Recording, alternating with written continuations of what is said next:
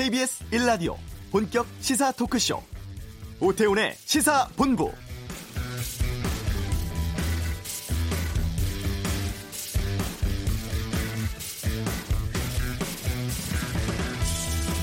지각 개원이 관행이 돼버렸던 국회에서 16년 만에 처음으로 정시 개원이 됐습니다. 오늘 오전 여야 모두가 참석해서 첫 본회의를 열었습니다. 하지만 미래통합당은 합의 없이 개의됐다는 점을 이유로 주호영 원내대표의 의사진행 발언 직후 퇴장을 했는데요. 주 원내대표는 협치를 해도 국정과제를 다루기 어려운데 출발부터 일방적으로 진행하는 것에 반대하고 항의를 위해 참석한 것이지 본회의를 인정하기 위해 참석한 것은 아니라고 강조를 했습니다. 이후에 국회 통합당 불참 속에 국회의장단으로 박병석 국회의장과 김상희 부위원장을 선출했습니다. 다만 야당목 부의장으로 유력한 통합당 정진석 의원의 선출은 미뤄지게 됐는데요. 21대 국회 정시 개원의 출발과 함께 여야 합의 없이 개원한 첫 사례로 출발하게 되었습니다. 오태훈의 시사본부 잠시 후 이슈에서 민주당 신현영 의원과 함께 오늘 본회의 상황 또 최근 논란되고 있는 질병관리청 승격 문제에 대해 살펴보겠습니다. 주요 스포츠 소식 최동호의 관전 포인트에서 알아보고요. 2부 한 주간의 언론 보도 분석하는 와치도 미국 인종차별 항의 시위를 보도하는 우리 언론 보도 분석해 보겠습니다. 시사본부 금요 초대석 독립영화 시상식 들꽃 영화상에서 특별상 받은 영화 김복동의 송원근 감독과 함께합니다.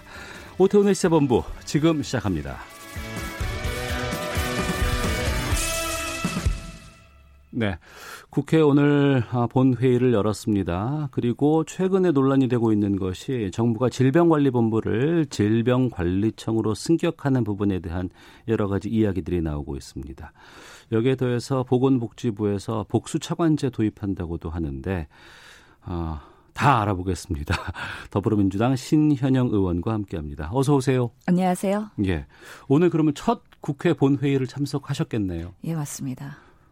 먼저 소감부터 좀 여쭤보겠습니다. 어, 국회라는 것이 예. 이제 제대로 일하게 음. 되었구나라는 좀 감개무량한 마음이 네. 있었고요. 예. 실제로 일하는 국회, 21대 국회를 만들기 위해서 네. 뭔가 첫 삽을 뜬 것 같은 뿌듯함도 음. 있었습니다. 예. 빠르게 우리 국민들이 원하시는 코로나19 대응을 잘 하라는 그런 염원도 음. 이제는 조금 더 구현할 수 있는 상황이 되었다라는 생각에서 저도 아주 기쁜 마음입니다. 예. 하지만 지금 연합뉴스에서 이렇게 제목을 뽑았어요. 21대 국회 일단 출발, 여야 시작부터 으르렁 이렇게 나왔는데 어, 조호영 원내대표 의사진행 발언 이후에 통합당은 퇴장을 했어요. 이 행보는 어떻게 보셨습니까? 예, 뭐 참으로 안타까운 일이라고 생각을 합니다. 네. 실제로 국회법에서는 이런 국회 임기 개시 후에 5월 30일 날 시작이 됐기 때문에 네. 7일째 되는 날 음. 본회의를 열게 되어 있습니다. 네. 그렇기 때문에 21대 국회는 국회법에 의거하여 음. 어, 일하는 국회를 만들기 위해서 원칙을 준수했다라고 보이는 건데 네. 그거에 대해서 반하는 그런 야당의 모습에 안타까움을 음. 어, 느낄 수밖에 없었던 거죠. 네. 오늘 개인은 했고 또 의장단을 선출을 했고 물론 이제 야당목 의장 부의장은 아직 선출 못한 상황이잖아요. 그렇죠. 예. 그럼 앞으로의 일정이라든가 어떻게 되나요? 상임위 구성이 지금 중요한 상황 같은데. 예, 그렇죠. 다음 주에 상임위 구성에 대해서 조금 예. 더 진행 상황이 있을 것으로 기대하긴 하는데요. 예. 아직까지는 여러 가지 상황들을 보고 진행을 음. 결정해야 되기 때문에 네. 우선은 원내에서는 아직 확정된 음. 스케줄은 음. 저희가 받은 바는 아직 없습니다. 민주당이 18개 상임위 모두가 다 의, 어, 뭐 위원장 구성하겠다 뭐 이런 주장도 나오던데 맞습니까? 일부 그런 이야기들이 있긴 한데요. 아직 예. 확정된 것은 아닌 것으로 알고 있습니다. 알겠습니다. 본격적인 그 신의원 의정 활동부터 좀 여쭤보도록 하겠습니다. 1호 법안으로 질병관리본부를 질병관리청으로 격상하고 보건복지부에 복수차관제 도입하는 법안을 발의하셨어요. 이 법안 좀 소개해 주시죠. 예, 이거는 정부 조직 법을 어, 개편하는 법안이 되겠습니다. 네. 어, 이번에 국회 열리고 나서 제가 감염병 1호 법안으로 이 질병관리청 격상 그리고 보건복지부에는 1차관 제도인데 복수차관제를 도입하는 건데요. 네. 이번에 감염병 우리가 겪으면서 국민들이 보건 의료가 얼마나 중요한지 음. 정부의 대처가 얼마나 중요한지 네. 아마 느끼셨을 겁니다. 예. 그만큼 질병관리본부가 초동 대 대처부터 지금까지 꾸준히 해오고 있는 모습을 보면서 아 정말 감염병에 관련된 전문가들이 독립적으로 이런 대응을 해야지 음. 우리나라가 K 방역을 더 잘할 수 있겠다. 네. 특히 코로나가 장기화될 때 이런 정부 조직 시스템이 중요하겠다는 걸 느끼셨을 거기 때문에 네. 이런 보건 의료가 조직이 강화되면서 이제 건강 안보가 국가 안보다라는 거를 조금 더 가까이 갈 수 있는 한 걸음 가까이 갈 수 있는 법안이지 않을까라는 네. 취지로 음. 발의를 하게 된 것이죠. 방역이 중요하고 또 질병관리본부 역할이 상당히 좀 우리에게 피부로 와닿는 상황이라는 게 이번에 코로나19 때문에 많은 분들께서 공감하고 있고 또 질병관리본부를 좀 격상시키는 것에 대해서 많은 국민들이 동감을 하고 있을 것 같아요. 게다가 예. 그 신 의원께서도 명지병원에서 이제 방역 최전선에서 계시다가 이제 국회로 이제 자리를 옮기신 분이고 비례순위 1번도 받으셨었는데 예. 근데 지금 이 관리청으로 승격하는 것에 대해서 여러 가지 내부적으로 논란들이 참 많이 있더라고. 이건 왜 그런 겁니까? 실제로 저희 국회에서는 그래서 승격하는 거에 대한 법안 발의를 하는 상황이고요. 예. 이거에 대해서 그럼 청의로 승격이 된다 질병관리본부가 음. 그러면 어떤 업무까지를 청에서 다루고 예. 또 보건복지부도 이제 복수차관이 되고 예, 계속해서 이 감염병 대응도 같이 조력해야 되는 부분이 있기 때문에 네. 그렇다면 업무 분장을 어떻게 해야 되느냐에 현장에서의 디테일이 이제 음. 마련이 돼야 되는 것이죠. 예. 그런 것들이 아마 시행령이나 시행규칙 이런 것들에 하위법에 담겨야 될 것으로 보입니다. 음. 그런 것들을 구체화하는 안들이 각 부처에서의 약간의 견해 차이가 있었기 때문에 네. 아직은 확정되지 않았지만 음. 어, 일부 논란이 되고 있는 것들은 우리가 정말 그 감염병 대응에 있어서 독립적으로 전문적으로 일할 수 있는 구조가 될 것이냐, 네. 그거의 업무 부장이 무엇일 거냐에 대한 치열한 고민을 해야 된다는 일환에서 지금 상황들이 좀 논란이 있는 것으로 보입니다. 음, 질병관리청으로 이제 확대가 된다 그러면 인원도 좀 늘 것 같고 예산도 더 집중될 것 같고 자체적으로 좀 정책 기능들도 수행될 것 같은데 또 그게 반드시 그렇지는 않은가 봐요.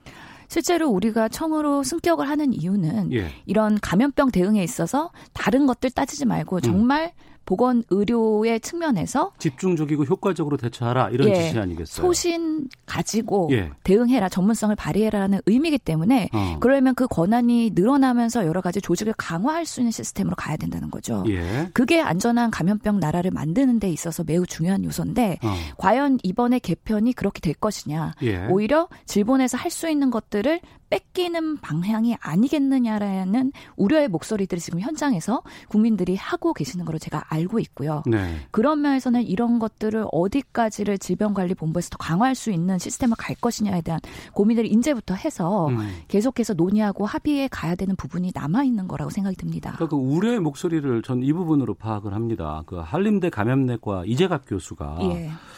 그 질본 산하에 있는 국립보건연구원 감염병 연구센터의 기능을 이걸 이제 확대해서 감염병 연구소로 확대를 하는데 이걸 보건복지부로 이관하는 것 여기에 반대를 한다는 청원을 올리셨거든요. 예, 이 내용을 좀 설명을 해주세요. 예, 그래서 지금 우리가 국립보건연구원이 있고 네. 이것은 지금 어, 보건의료에서의 여러 가지 감염병을 포함한 보건의료에 대한 연구를 하는 곳입니다. 네. 지금은 질병관리본부 산하에 있는데 우리가 이 코로나19를 대하면서 어, 물론 현장에서 그렇게 방역을 대응하는 것도 중요하지만 네. 실제로 우리가 1만 명 환자들에 대한 임상적인 경험, 음. 그리고 대응의 노하우, 그리고 치료제, 백신 개발 이런 여러 가지 연구적인 영역도 같이 받쳐줘야 네. 이런 감염병이 출몰할 때마다 우리가 더 의학적으로 근거를 가지고 정책적으로 더 어, 세련되게 대응을 음. 할수 있다는 거죠. 예. 그런 면에서는 그런 국립보건연구원의 연구 기능이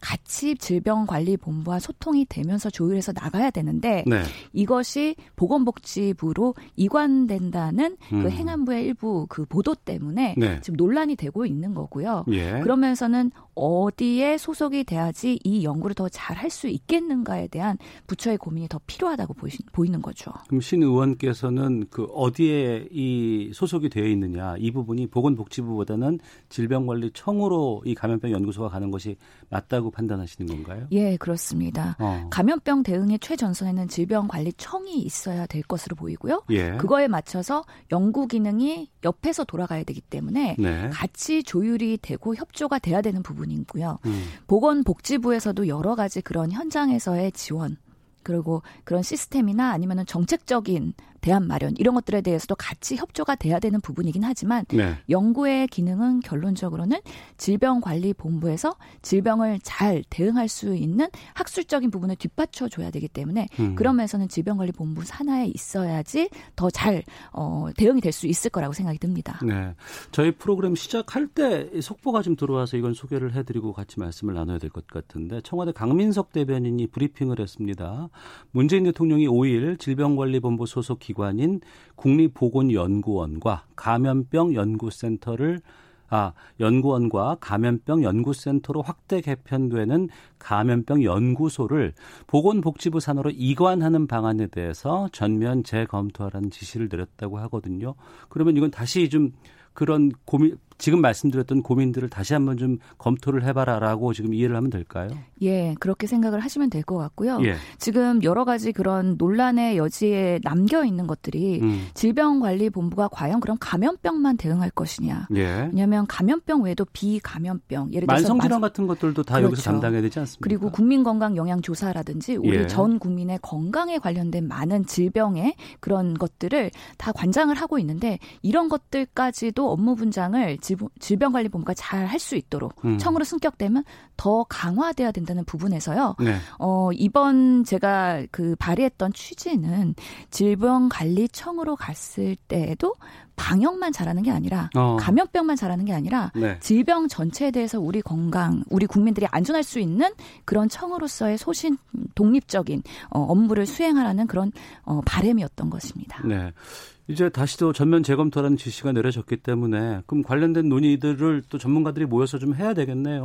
예, 맞습니다. 그렇기 때문에 이게 단순히 정부 조직 법만 발의하는 게 아니라 음. 그 이후에 우리 보건의료 국가 시스템이 어떻게 돌아갈지에 대해서 저도 앞으로 관심 갖고 챙길 예정이고요. 네. 그러면서 다음 주에 예. 이 관련된 관계자분들과의 토론회도 어. 계획을 하고 있는 상황입니다. 아, 알겠습니다. 자, 그리고 하나 더 좀 여쭤볼게요. 그 발의하신 내용 가운데 보건복지부에 복수차관제 도입하는 내용이 좀 들어가 있습니다. 예. 이건 어떤 의미인 거예요? 예, 실제로 보건복지부는 보건과 복지가 합쳐진 그 부처라고 보시면 될 것 같고요. 예. 이때까지는 보건과 복지 중에서 사실 장관님이나 차관님들 대부분이 복지 전문가 분들이 오셔서 이렇게 관장을 하시다 보니까 아. 보건 영역에서의 그런 전문성에 좀 아쉬움이 있었던 부분이 있습니다. 예. 아시다시피 여러 가지 의학이나 뭐 약학이나 여러 가지 보건 의료의 학문들이 워낙에 어렵기도 하고 복잡한 그런 첨예한 이슈들이 많기 때문에요. 음. 그런 것들을 잘 현장에서 알고 있는 분들이 그래도 보건부를 대변할 수 있는 차관으로서의 업무 네. 역량을 기대하기 위해서 복수차관제를 발의를 한 바가 있고요. 네. 실제로 보건복지부의 그런 어 2020년도 예산을 보면 어 보건부보다는 복지의 예산이 다섯 배 이상 높습니다. 어. 그만큼 쏠린 현상이 있기 때문에 네. 보건 의료가 중요하고 그거를 더 잘 관장하기 위한 복수차관제가 필요하다는 취지에서 바, 바, 발의를 하게 됐습니다. 그럼 보건 복 지부에는 복지를 관장하는 차관 그리고 보건을 담, 관장하는 차관 이렇게 이원화 체제로 가는 것이 맞다고 보시는 거네요. 예, 아마 제1차관이 복지 그리고 어. 제2차관이 보건 그런 이렇게 어 이제 복수 차관제가 진행이 되면요. 예. 이렇게 진행이 될 것으로 보입니다. 그럼 그이 차관은 의료 전문가가 맡게 돼야 되나요? 보건 의료의 현장을 잘 이해하고 계시는 분이라면 음. 어 역량을 잘 발휘할 수 있지 않을까 싶습니다. 알겠습니다. 자, 더불어민주당 신현영 의원과 함께 말씀 나누고 있는데요. 아무래도 또 이 방역 전문가시다 보니까 최근에 이 코로나19 상황은 어떻게 보고 계세요? 예. 실제로 아주 긴장해야 된다는 생각이 들고요. 예. 어, 1차 피크 우리가 대구 경북의 1차 피크를 경험하면서 어느 정도의 시간을 벌었는데 네. 그 와중에 여러 세계 곳곳에서 돌아가면서 지금 어, 코로나 19로 인한 어려움을 겪고 있고요. 네. 그다음에 우리나라에서 지금 수도권 내에서의 그런 집단 감염이 소소히 발생을 계속하고 있습니다. 어. 어 그래도 다행인 거는 1일 지금 확진자 50명 미만으로 예, 예. 되기 때문에 그래도 우리 K 방역 빠르게 검사하고 빠르게 확진하고 치료하고 대처한다는 게 아직까지는 그래도 진행이 되고 있긴 하지만 네. 그래도 조용한 전파와 함께 어. 디선가의 피크, 2차 피크가 있을 수 있다는 위험성은 항상 도다, 도사리고 있는 것이죠. 예. 그렇기 때문에 긴장을 해야 되는 부분 한 가지와 또 우리가 날씨가 여름을 지나고 이제 쌀쌀해지면 음. 여러 가지 호흡기 바이러스들이 다시 우리한테 올 텐데요. 이 바이러스와 함께 코로나19가 변이가 돼서 다시 온다거나 기존에 있는 바이러스가 연합돼서 우리에게 온다면 이것을 우리가 시스템적으로 잘 대응할 수 있는 네. 방역 체제 정비가 지금 시점에서 필요하다. 어. 그러면서 지금 시간이 아주 중요한 시기가 될 것 같고 2020년도 겨울부터 해서 내년까지 장기화되는 코로나에서의 우리가 효율적으로 대응할 수 있는 정비 태세 지금 시점에서 매우 중요하다. 그만큼 중요한 시기다라는 걸 말씀드릴 수 있겠습니다. 예. 이게 시간이 장기화되다 보니까 많은 예. 국민들은 피로감 호소하고 있고 하지만 또 이 방역에 어, 활동하고 있는 분들께서는 정말 살 얼음을 걷는 듯한 그런 어, 조바심도 조심성도 좀 있으실 것 같은데 이게 치료제 나오기 전까지는 계속 이게 계속될 거 아니겠습니까? 그렇죠. 어. 또 최근에 보니까 그 렘데시빌인가요? 이거를 예. 약간 뭐 효과가 있다 그래서 이걸 특례 수입하겠다고 발표가 났습니다. 이거 어떤 의미인 거예요, 이걸? 예, 우리가 지금 그 코로나19에 대한 치료제가 명확히 없기 때문에 네. 이제 확진 환자를 돌보면서 어떤 항바이러스 제제를 치료할까 하면서 여러 다양한 약물을 시도를 했습니다. 네. 그 중에서 그래도 임상 시험이 되고 효과가 검증된 게 렘데시비르가 가장 첫 번째인 거죠. 이건 새로 개발한 게 아니고 기존에 있던 약인 거네요. 맞습니다. 예. 전에 미국에서 에볼라 치료제로 어. 개발됐다가 상용화되지는 못했던 건데요. 예. 이번에 그래도 임상 시험을 해보니 중환자 대상의 코로나19 환자에서 그래도 치료 기간을 줄이더라. 음. 이게 완치가 된다는 의미보다는 치료가 조금 더 기간을 줄여서 회복되는데 도움을 주더라 정도의 치료제의 의미입니다. 네. 그렇기 때문에 그런 어, 데이터를 가지고 긴급 승인이 미국 FDA에 됐고요. 네. 그래서 우리나라에서도 음. 이제 들어오게 된 부분이 있는 거죠. 네. 그래서 이제는 1차 치료제로 어떤 것을 선택할까에 대해서 다른 임상들도 진행이 되겠지만 음. 렘데시비르를 중환자에서 첫 번째로 적용할 수 있는 조금 여건이 마련될 것이다라는 좀 기대감이 있는 상황입니다. 그러니까 이게 그야말로 중환자에 대한 치료제에 좀 약간의 효과가 있다고 보는 것이지 이게 그냥 뭐 백신이나 이런 걸로 이해를 하면 안 되는 거죠. 그렇죠. 백신은 이제 걸리기 전에 바이러스에 예방으로. 노출되기 전에 예. 방적으로 우리가 맞아야 되는데 어. 그런 백신 개발은 이런 치료제보다는 조금 더 시간이 많이 걸릴 것으로 아, 생각이 듭니다. 예. 어. 이 렘데시비르는 부작용은 없습니까? 모든 약용인 약에는 작용과 부작용이 있기 때문에요. 아, 렘데시비르도 당연히 부작용이 있을 수 있고요. 네. 보고된 것으로는 뭐 간 기능을 좀 떨어뜨린다거나 아니면 좀 메스꺼움을 유발하거나 음. 호흡 부전 등의 부작용이 보고되고 있긴 하지만 네. 중환자에서는 그런 부작용보다는 훨씬 더 효과가 우월하더라는 데이터를 가지고서는 들어오는 거기 때문에요. 네. 예, 의사의 판단하에 중증 환자에서 사용할 수가 있는 것이 되겠습니다. 코로나 19와 관련해서는 우리가 상당히 지금 선도적으로 전 세계에서 지금 뭐 방역이라든가 뭐 관리라든가 이런 것들을 잘 하고 있는데 치료제 개발에도 우리가 계속해서 노력하고 있는 것으로 알고 있습니다. 예. 게다가 뭐 혈장 치료제를 올해 말까지 개발하겠다는 목표를 정부가 세웠다고 하는데 혈장 치료제 뭡니까? 그렇죠. 우리 환자 코로나19를 경험한 환자들이 완치되고 났을 때 네. 아마 코로나19에 대한 항체 음, 보호하는 면역 물질인 거죠. 어. 이것이 자연 생성됐을 거라는 가정 하에서 예. 그 코로나19 완치자들 대상으로 피를 뽑아서 거기에 혈장에 남아 있는 항체를 네. 다른 환자한테 주입하는 게 혈장 치료제가 되겠습니다. 네. 세브란스 병원에서 어, 두 케이스를 성공했기 때문에 네. 이거를 조금 더 대량 공급화하기 위한 하나의 대안이라고 보시면 되는 것이죠. 그럼 치료제를 만들 피를 확보를 해야 되는데 그러면 그렇죠. 이 혈액은 코로나에 걸렸다가 완치된 사람의 혈액에서 나올 수 있겠네요. 예, 맞습니다. 그렇기 음, 때문에 예. 코로나19 우리 확진자가 1만 명이 넘는데 예. 이런 완치되고 난 분들의 2주 후에 혈액을 지금 모집을 하고 있는 상황이죠. 그런데 이거 잘 지금 모집하기 힘들다면서요. 왜 예. 그런 겁니까? 안타까운 것은 어, 지금까지는 그렇게 계속 홍보를 하고 있고 그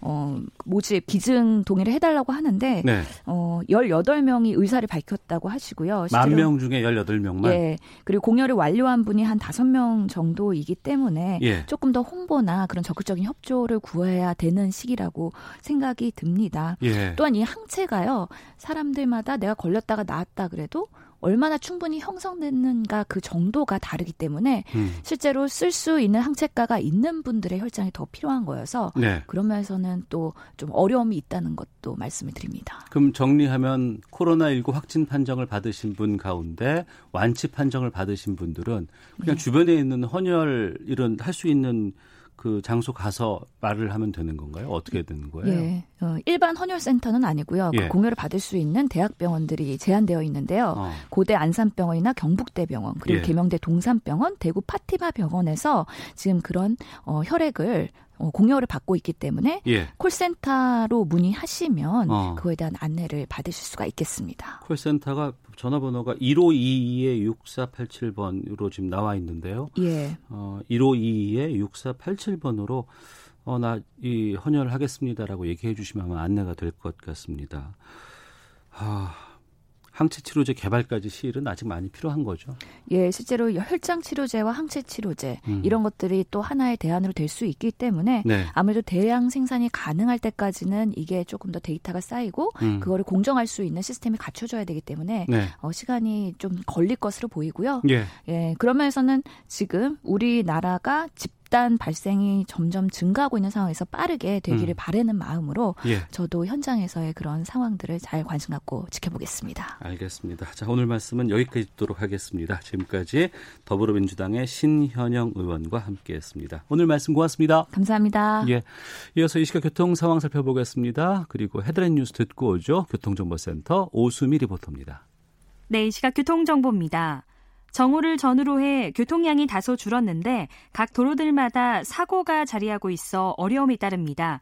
먼저 서해안 고속도로 서울 쪽으로는 무안 사터널 부근에서 화물차에 불이 나는 사고가 났습니다. 갓길로 옮겨서 처리를 하고 있는데 사고 주변으로 뿌연 연기 때문에 시야가 매우 흐린 상태입니다. 전방 잘 살펴서 안전하게 지나시기 바랍니다.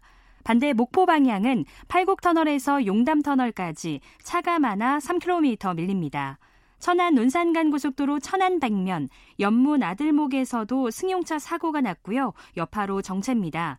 서울 외곽고속도로 판교 구리 쪽으로는 성남 요금소에서 광암 터널까지 무려 11km나 긴 구간에서 막히고 또 상일 부근에서도 서행입니다.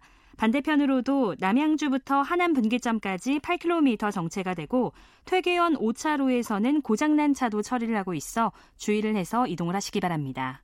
지금까지 KBS 교통정보센터였습니다. 헤드라인 뉴스입니다. 21대 국회가 오늘 개원했습니다. 미래통합당 의원들은 입장했다가 첫 안건인 국회의장 선출 투표 직전 모두 본회의장에서 퇴장했습니다. 국회의장에 민주당 박병석, 부의장에 김상희 의원이 선출됐습니다. 미래통합당 김종인 비상대책위원장이 미래통합당이 불참한 가운데 국회의장을 선출한 더불어민주당을 향해 의회 발전에 대단히 나쁜 선례를 남겼다고 비판했습니다. 더불어민주당 김태년 원내대표는 좌고우면하지 않고 다음 걸음을 내딛겠다고 밝혔습니다. 지난달 중국인 8명이 충남 태안 해안가로 미립국하기 한 달 전에 또 다른 5명이 같은 곳으로 미립국한 사실이 뒤늦게 드러났습니다. 해경은 어제 발견된 세 번째 보트를 포함해 광범위한 미립국 수사에 착수했습니다. 국내 코로나19 확진자가 어제 39명 증가했고 이 가운데 34명이 수도권에서 발생했습니다. 수도권 종교 소모임에 이어 방문 판매 업체에서도 집단 발생이 이어지고 있습니다. 정부가 실직이나 질병으로 생계 유지가 어려워진 저소득 가구에 생계비를 지원하는 긴급복지 지원제도의 지원 요건을 완화하는 조치를 올해 말까지 연장한다고 밝혔습니다. 지금까지 라디오 정보센터 조진주였습니다.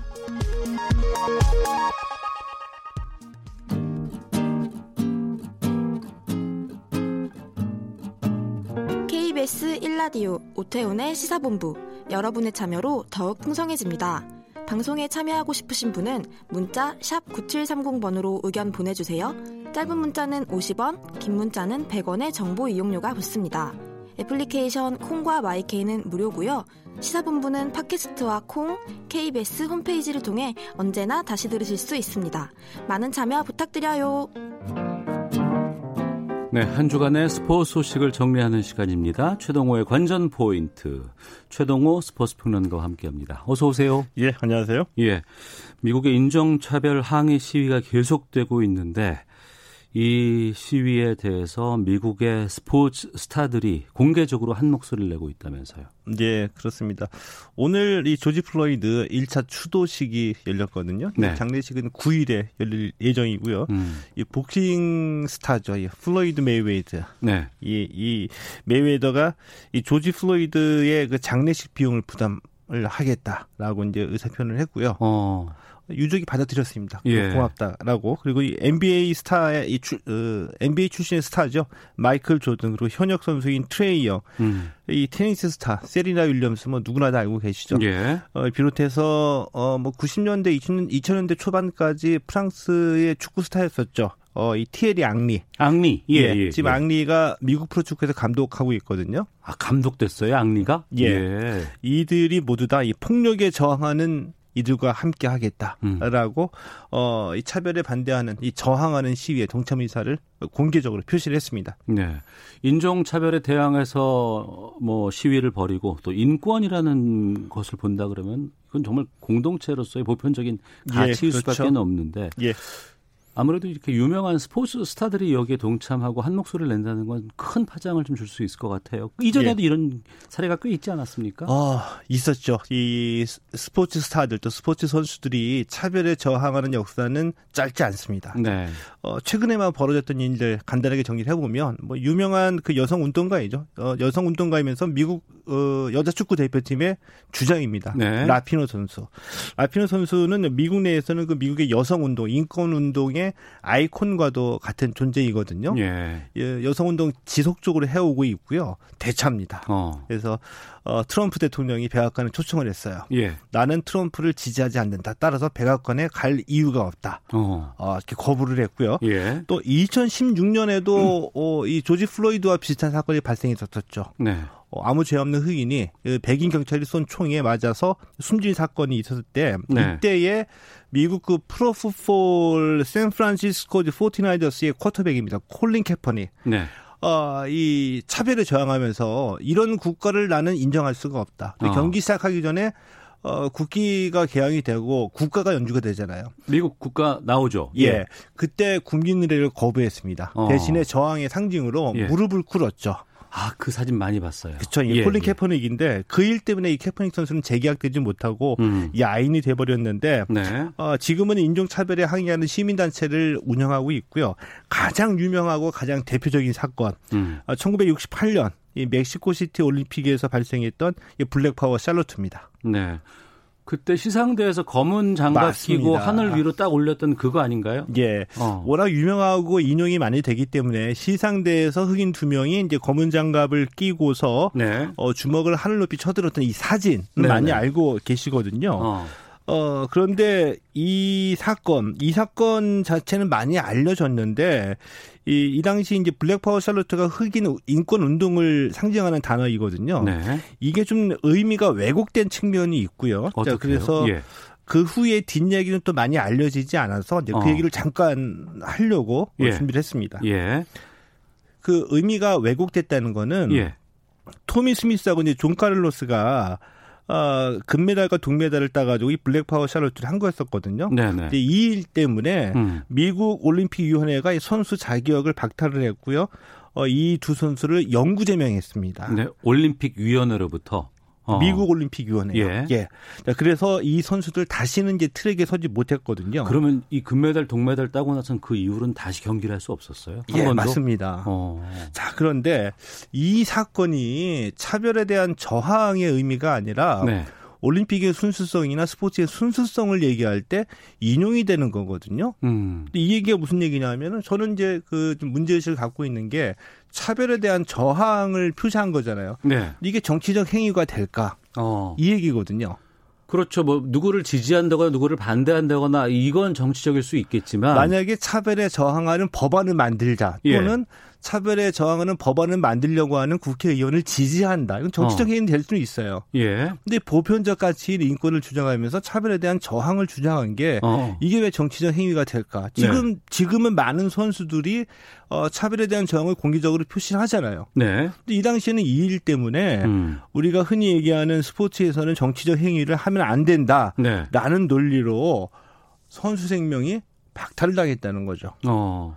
또 IOC가 근본적으로 올림픽을 개최하면서 늘 주장하는 게 네. 평화와 화합이죠. 그렇죠. 인권, 인권 문제는 인권이고요. 더욱더 그 중요한 거 아니겠습니까? 그렇다고 한다면 예. 제 생각에는 IOC가 이 존 카를로스하고 토미 스미스에게 어, 위험을 무릅쓰고 용기 있게 예. 어, 차별에 대한 저항을 표시했다라는 이유로 음. 상을 줘야지 됩니다. 그런 그렇네요, 맞습니다. 그렇죠. 예, 동의합니다. 예. 근데 이들은 전혀 어, 그 이후로 어, 선수 생명을 박탈을 당했고요.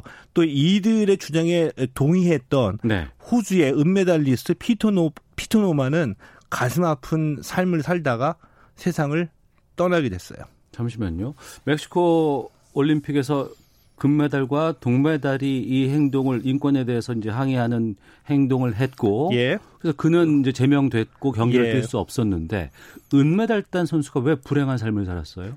호주에 피트 노먼이 있었거든요. 네. 나 공감한다. 근데 준비한 게 장갑 한 짝이었 아, 장갑 한 켤레였기 때문에 두 개밖에 없었어요. 그래서 어, 어 배지를 달았죠. 대신에 네. 흑인 인권 운동을 상징하는 배지를 달았는데 호주에 귀국하자마자 음. 이들의 동조했다고. 네. 이주에 동조했다고 직업이 체육교사였는데 학교에서 예. 쫓겨났습니다. 그 72년 미넨 올림픽 대표팀에 선발이 됐거든요. 예. 근데 호주 정부가 출전을 불허했어요. 아 그래요? 예. 평생 동안 일자리를 구하지 못하고 끝내 마지막에는 알코올 중독, 음. 약물 중독이 돼가지고 외롭고 쓸쓸하게 2006년에 숨을 거두게 됐죠. 네. 이 피트 노만의 장례식 때존 어. 카를로스하고 토미 스미스가 참가를 해서 직접 자신의 동지의 운구를 하기도 했습니다. 아, 은메달을 딴 이 호주 선수에게 그 금메달과 동메달을 땄던 선수들이 가서 운구를 예. 했다고요? 예.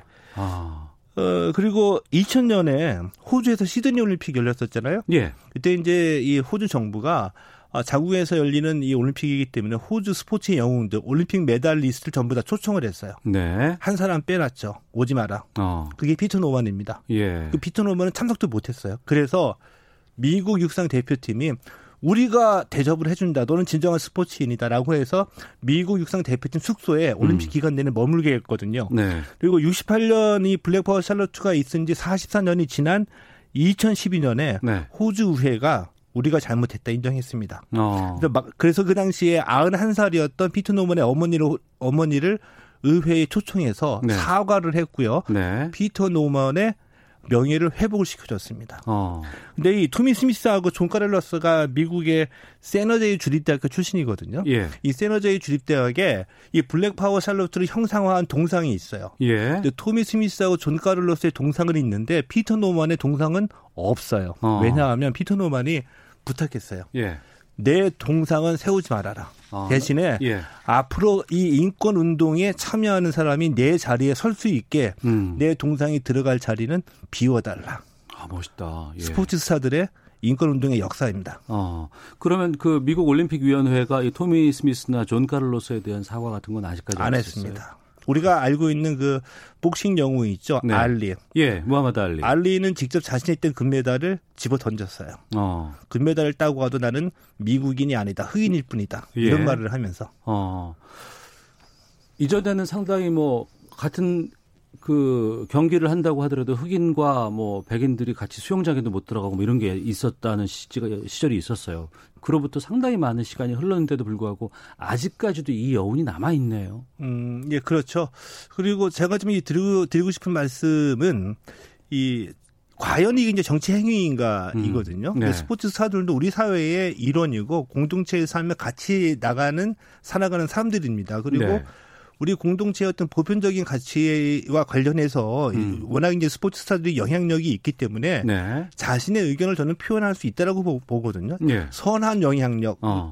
행사할 수 있다라고 보는데 이거를 일부 스포츠 단체들은 네. 정치적 행위라고 매도하면서 금지시키고 있죠. 어. 예를 들어서 우리 그 현역 시절에 이천수 선수는 일본에서 경기할 때 골 넣고 난 다음에 예. 제일동포 여러분 힘내십시오. 어, 예, 이런 예. 메시지 던졌거든요. 예. 우리 가슴 뿌듯해지잖아요. 기분 음. 좋아지고. 그런 정치적 행위는 아니라고 봅니다. 네, 알겠습니다.